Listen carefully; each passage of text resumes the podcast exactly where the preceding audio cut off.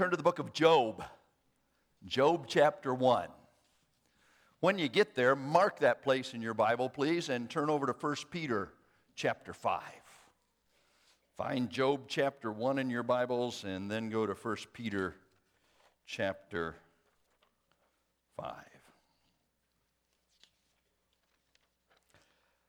Elect exiles, traveling from this world to the next, understanding that God has a purpose for us. I don't know how many of you have ever read Pilgrim's Progress. If you've not read it, it's a Christian classic. It was written by John Bunyan in 1678, and he wrote it while he was in Belshire prison. And he was there because he had violated the law of preaching the gospel of Jesus Christ. It's an interesting story because it talks about one who moves across his life and journeys from the city of destruction to the celestial city, a lot like us. Those of us who know Jesus Christ as personal Savior understand that we were lost in our trespasses and sins. Understand that we were dead and that we were headed for destruction. But God wonderfully, mercifully, gloriously, graciously saved us. And now we are elect exiles, recognizing that this world is not where we're going to end up, but we are only in a journey, in a process, going from where we are to where God wants us to be. Now, Pilgrim, who is the central character of Pilgrim's Progress, leaves with a burden on his back recognizing that the journey is not an easy journey, understanding that there are a lot of things that we carry, there are a lot of challenges in this life. Now, along the way, he stops and is refreshed. And there are people who greet him at the door and encourage him and minister to him and help meet his needs, a lot like the church family that we have that we call Calvary Baptist Church. I trust that you are refreshed when we get together. I trust that no matter what burden you're carrying, and we all carry them, that when we get together, you find someone who's able to put their arms around you and who is able to minister to you and share with you and help bear the burden. I also trust that you have learned to cast your care upon Him because He cares for you. That's part of our text this morning. And so, a long Pilgrim's journey, he is associated with people who want to help him and minister to him and share with him. But throughout the journey, there is an adversary. There is one called Beelzebub, one who gives him difficulty and problems, one who fights with him, one who puts up obstacles no matter where he is. And he has to get through these obstacles. If you've not read Pilgrim's Progress by John Bunyan, let me encourage you to get it. I think it's even out on audio CD. So, those of you who don't read, go pick it up on audio CD. And if you don't like the 1678 translation, there's a modern one called Enchanted Journey. It's kind of a kid's Pilgrim's Progress. And I know it will strengthen you and challenge you. Here in 1 Peter chapter 5, we have learned a little bit about what success is. We talked a little bit about elders, and we talked a little bit about pastors, and we talked a little bit about bishops, and we talked a little bit about how they are to shepherd the sheep by examples. And last week we began with verse 5. And we discovered there that all of us have the responsibility of being examples to the flock and living in humility. Let me begin there this morning. 1 Peter chapter 5 verse 5 and I'm going to read down through verse 9. Likewise, you who are younger, be subject to the elders, clothe yourselves all of you with humility toward one another, for God opposes the proud, but he gives grace to the humble. Humble yourselves, therefore, under the mighty hand of God, so that at the proper time he may exalt you, casting all your anxieties on him because he cares for you. Now, stop right there. We looked at these principles of success. And we understood that it starts with submission. We are under the mighty hand of God. We are to be clothed in humility. We can cast our care upon Him. And exaltation comes from God. Amen? If we want to be a success, if we want to be successful in what God has called us to these are the principles that need to be in our lives. Now, there are two more principles that we need to understand. The first principle is this that Satan is our enemy. We will find that in the text in just a minute. And the second principle is that we need to be sober minded because this is serious stuff. This is not something that we take lightly. And we have a responsibility to understand that there is danger that lurks out there that would distract us and disappoint us and depress us and devour us and detour us from the call that God has given to us. Are you still in 1 Peter chapter 5? Our text this morning, verse 8. Be sober minded, be watchful.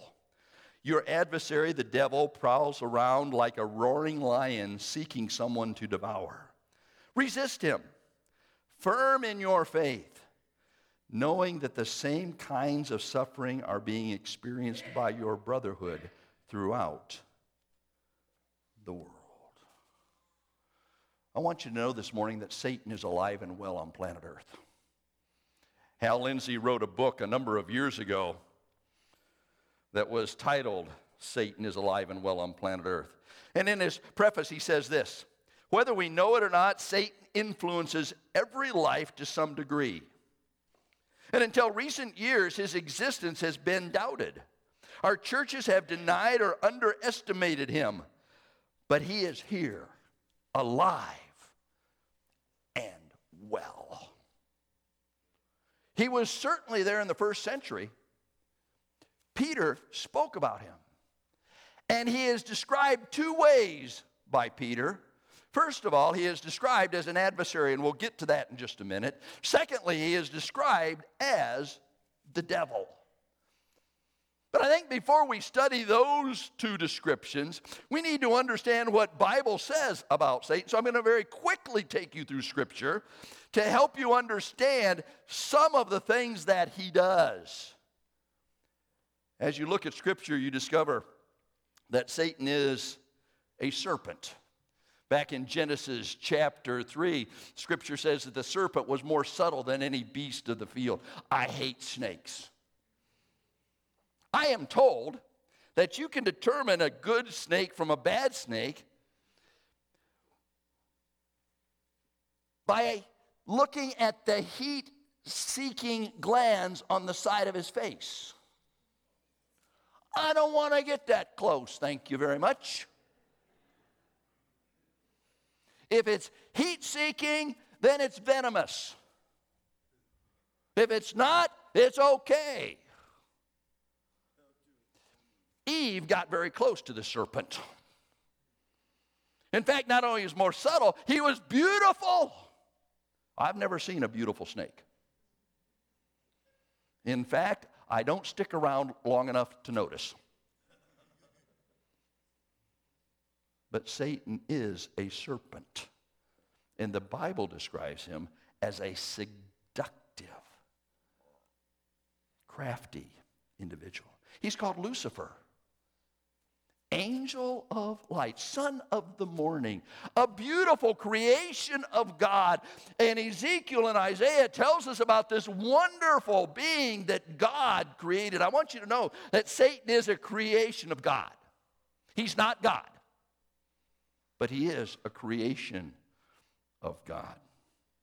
He's described as a tempter he tempted Jesus in Matthew chapter 4. And if you want to see how he tempts an individual, study how he tempted Jesus. And if you want to know how to defeat him, study how Jesus defeated him with the Word of God, which is the sword of the Spirit. He's also described as the prince of this world. He's described as a dragon in Revelation chapter 20. Paul describes him in 2 Corinthians chapter 4 as the God of this world. Jesus said he was a liar. And not only a liar in John chapter 8, but also the father of lies. Second Corinthians, he's described as an angel like. He can look pretty good. He did to Eve. His ministers are also ministers, according to that same passage, who minister righteousness.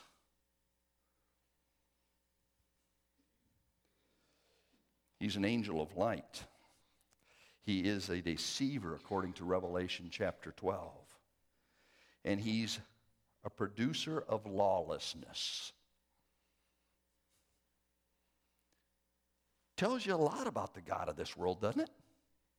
Tells you a lot about who Satan is and what he does. But Peter uses two other descriptions.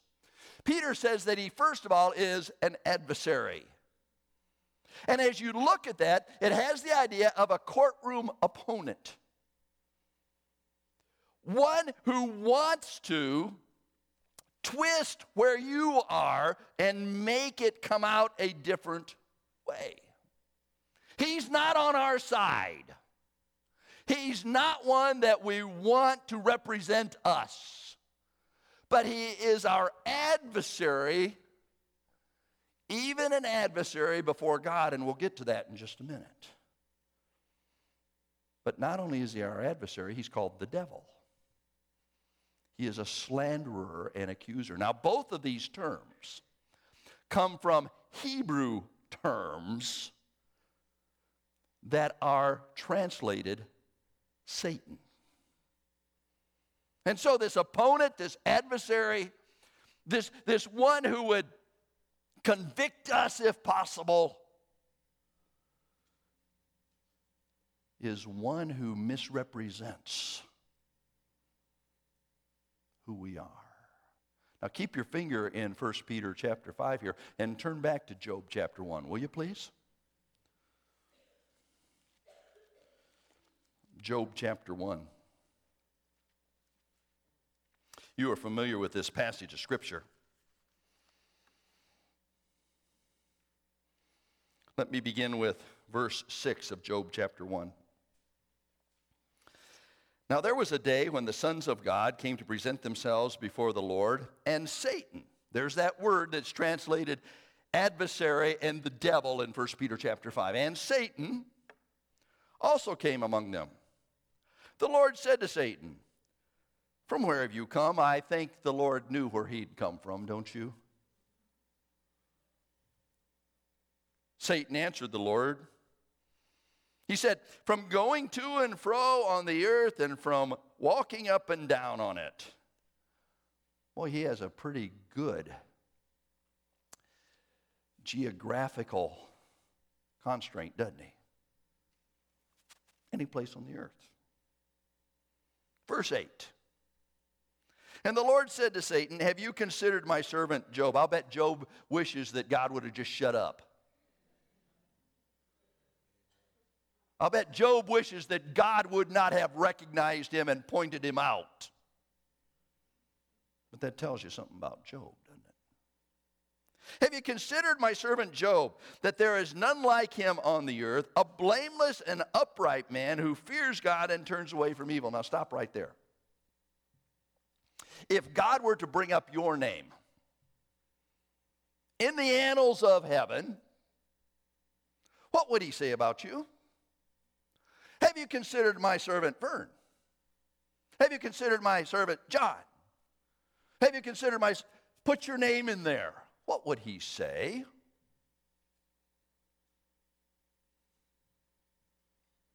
About Job, he says, There's none like him. He's blameless, he's upright, he fears me, and he turns away from evil. Wow. Verse 9. Then Satan answered the Lord and said, Does Job fear God for no reason? Have you not put a hedge around him and his house and all that he has on every side? You blessed him, The work of his hands and his possessions have increased in the land. But stretch out your hand and touch all that he has, and he will curse you to your face. And the Lord said to Satan, Behold, all that he has is in your hand. Only against him do not stretch out your hand. So Satan went out of the presence of the Lord, and we know the rest of the story, don't we? Satan was indeed an adversary, an opponent, a slanderer, an accuser before God. And he did that identifying God's people. Satan's tactics have not changed today. Satan is still who he was and still is there accusing and opposing God's people. We are not exempt. Now back to 1 Peter chapter 5, will you please? Your adversary, the devil. And what's it say? He prowls around like a roaring lion, seeking someone to desire, devour. He prowls around. He sneaks up on people. This morning I came in the worship center. Terry Lynn, Terry Lynn, where are you? Terry Lynn was sitting back there with her grandbabies. Terry Lynn had been in the hospital this past week, pulled a muscle in her abdomen and doing well now. And I came up behind her, put my arm on her shoulder, and she jumped. I did not mean to make her jump. I was not trying to be quiet. I guess it just tells us how good our carpet is. But Satan prowls around. I want you to know something this morning. Satan does not wear a beeper. Satan is not one who gives notice ahead of time. Satan does not have a billboard saying, in two miles, you're going to face a temptation. Get ready. Satan prowls around, and he prowls around, the scripture says, like a roaring lion. Now, you and I may know something about lions because perhaps we have seen them in a zoo. Have I seen a lion in a zoo? Some of you need to get out more. But every lion I've ever seen in a zoo has been contained. Usually a deep moat, usually a guarded fence, in an enclosure, and I did not feel threatened at all. In fact, I could stand there and say, Hi, kitty, kitty. All right? That was not Peter's concept of lions. May I remind you that in Peter's day, Rome was throwing Christians to lions? May I remind you that in Peter's day, Christians were being sacrificed in the Colosseum to lions? Peter, if he had not seen firsthand, at least had heard what lions can do to people. Peter understood how dangerous lions were. And so when he describes Satan, our adversary, as a roaring lion, he is describing someone who is not tame, but someone who needs to be very carefully watched. Because you never know when a lion's going to attack. Do you remember Siegfried and Roy? Remember them? They had a show in Las Vegas. It was at the Mirage, actually. And it was a show that featured wild live animals, beautiful animals, lions and tigers. It was a show that began in 1990.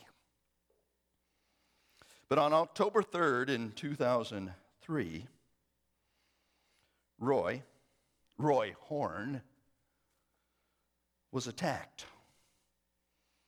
Attacked by a tiger. The tiger, whose name was Montecore. He was attacked in such a way that they had to rush him to the only Trauma One facility in Las Vegas. And Roy never performed again. When he was taken to the hospital, he said this Montecore is a great cat. Make sure no harm comes to Montecore.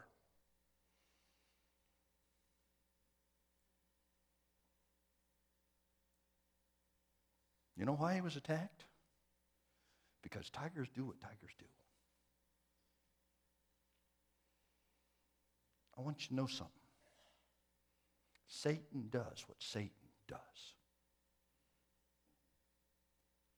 And we cannot take him lightly and think that somehow we are exempt because he is a roaring lion walking about seeking whom he may devour.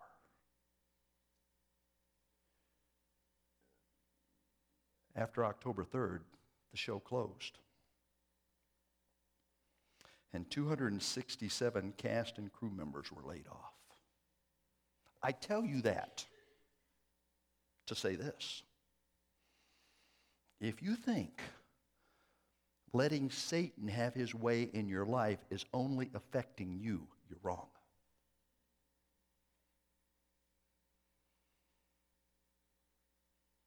There were over 250 people who lost their jobs as a result of that attack on Roy Horn.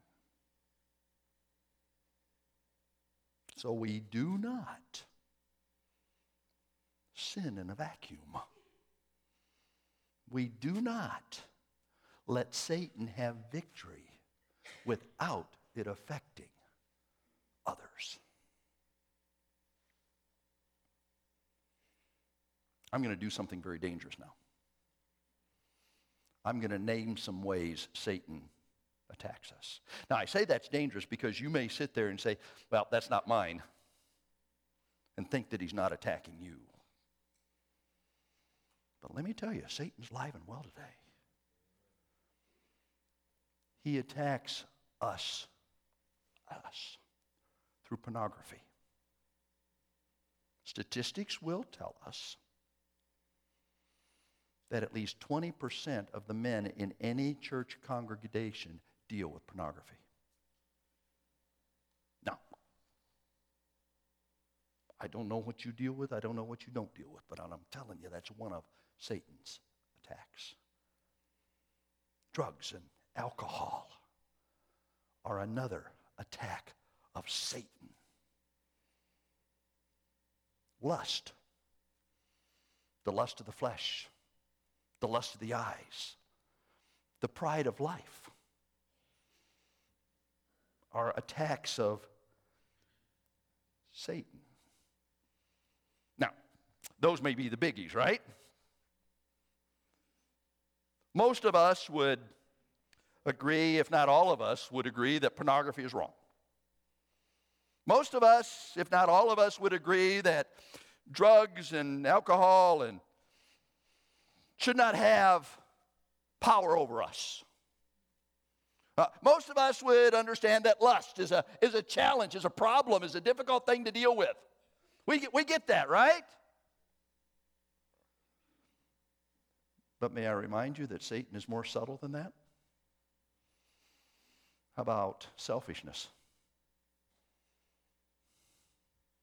I want what I want. I want it my way.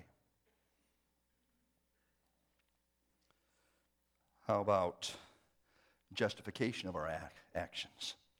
I deserve to be that way. How about just being lazy? Lazy toward the things of God. How about getting caught up in our culture?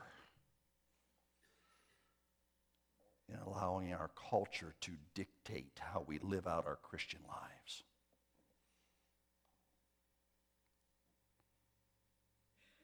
Our adversary, the devil, prowls about like a roaring lion seeking whom he may devour.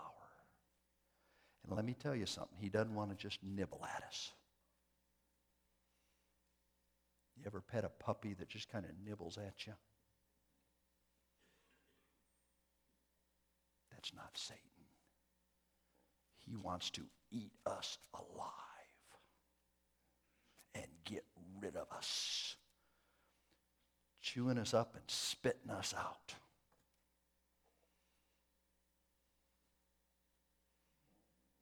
And he is alive and well. So, what do we do about it? Back to our text. Peter begins verse 8 by saying, Be sober minded. It has the idea of being calm and cool and controlled. Be anxious for nothing, but in everything by prayer and supplication with thanksgiving, let your requests be made known unto God. Is God greater than Satan? Is God greater than any temptation Satan can throw at you? Is God more powerful than anything you will ever face? Yes? Well, in the midst of that, we can be calm and cool and stay in control because our God is God, and no matter what Satan throws at it, that does not bring God off the throne. Amen? I hope that encourages you. I went to a football game yesterday. Sat in a stadium with 112,000 of my closest friends.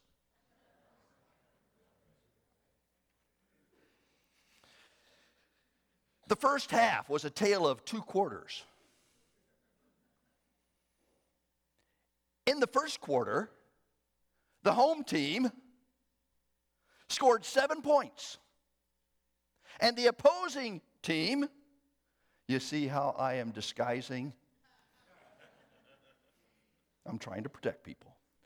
The opposing team had a minus six yards of offense. The home team scored very quickly in the second quarter.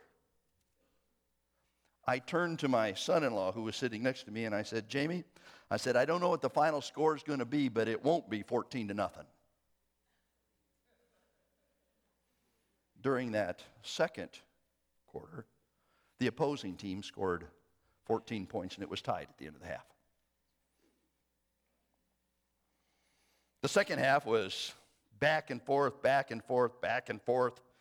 And finally, the opposing team, with just less than three minutes to go, had a four point lead. The home team had the ball, had an opportunity to drive down the field and win the game with a touchdown. The quarterback dropped back to pass. And he threw an interception.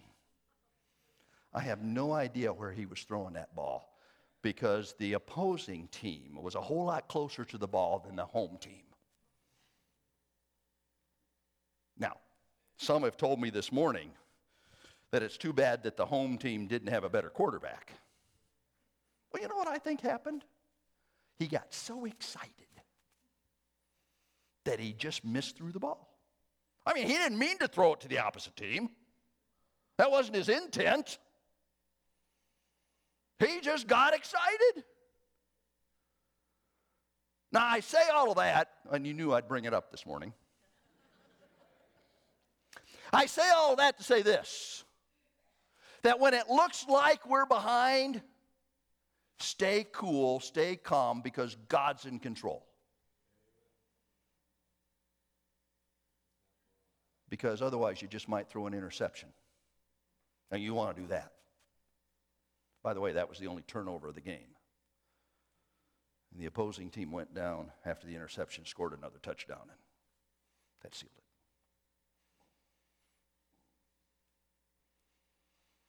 Peter says, chill. It's okay. But not only be sober minded, be watchful.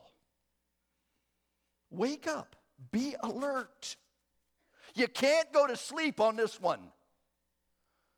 You can't just relax. Re- remember that adversarial thing, that roaring lion thing, that devouring thing?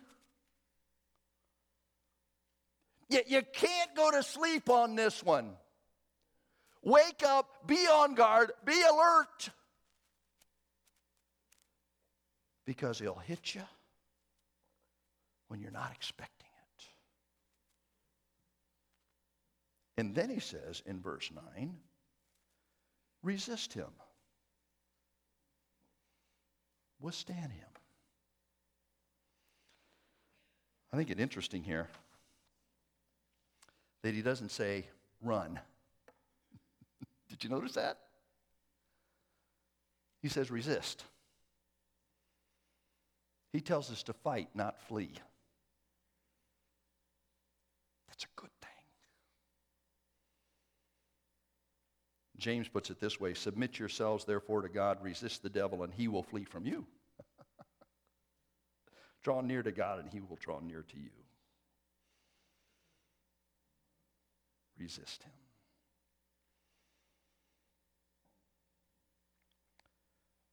Remain faithful, stand firm in the faith. Don't give up the faith. You as well as I, as well as I, have known folks who have faced Satan, have lost the battle, and have left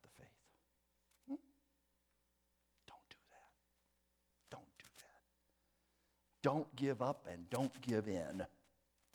Stay firm in the faith. How did Jesus stay firm in the faith? He quoted Scripture. And why did he do that? Because the sword of the Spirit is the Word of God. The writer of Hebrews says, For the Word of God is quick and powerful, living and powerful, and sharper than any two edged sword. Amen? We have an offensive weapon. Someone showed me this morning a custom made knife that he had just obtained. Cool. We have that offensive weapon. And know that you're not alone. Isn't that what the text says? Peter reminds us that the same kinds of suffering are being experienced by your brotherhood throughout the world you have not faced anything that is so specific to you that nobody else has faced it. We're in this thing together, folks. We're elect exiles. We're traveling to the celestial city. It's all right.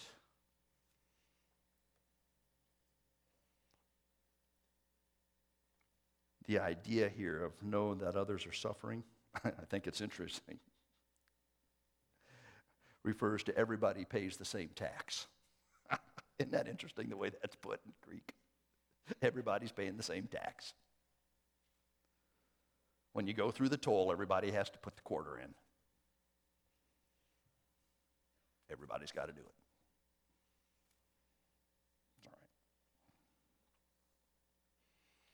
So, to what I want you to get out of this message this morning, let me give you some truths. Number one, the enemy is real. Yep. He is real. Number two, the enemy looks for opportunities to discourage us, to beat us, devour us. Number three, we need to stay on high alert. Number four, we need to resist him, be firm in our faith. And number five, we're not in this thing alone. Whatever you're facing, you're not by yourself. We are together in this. Now, when I began this message, I quoted 1 John chapter 4. I want us to read this together this morning, all right? We'll start with the reference, then we'll read the verse. Here we go. 1 John 4 4. Little children, you are from God and have overcome them. For he who is in you is greater than he who is in the world. Amen? Satan is alive and well. But greater is he who is in me than he who is in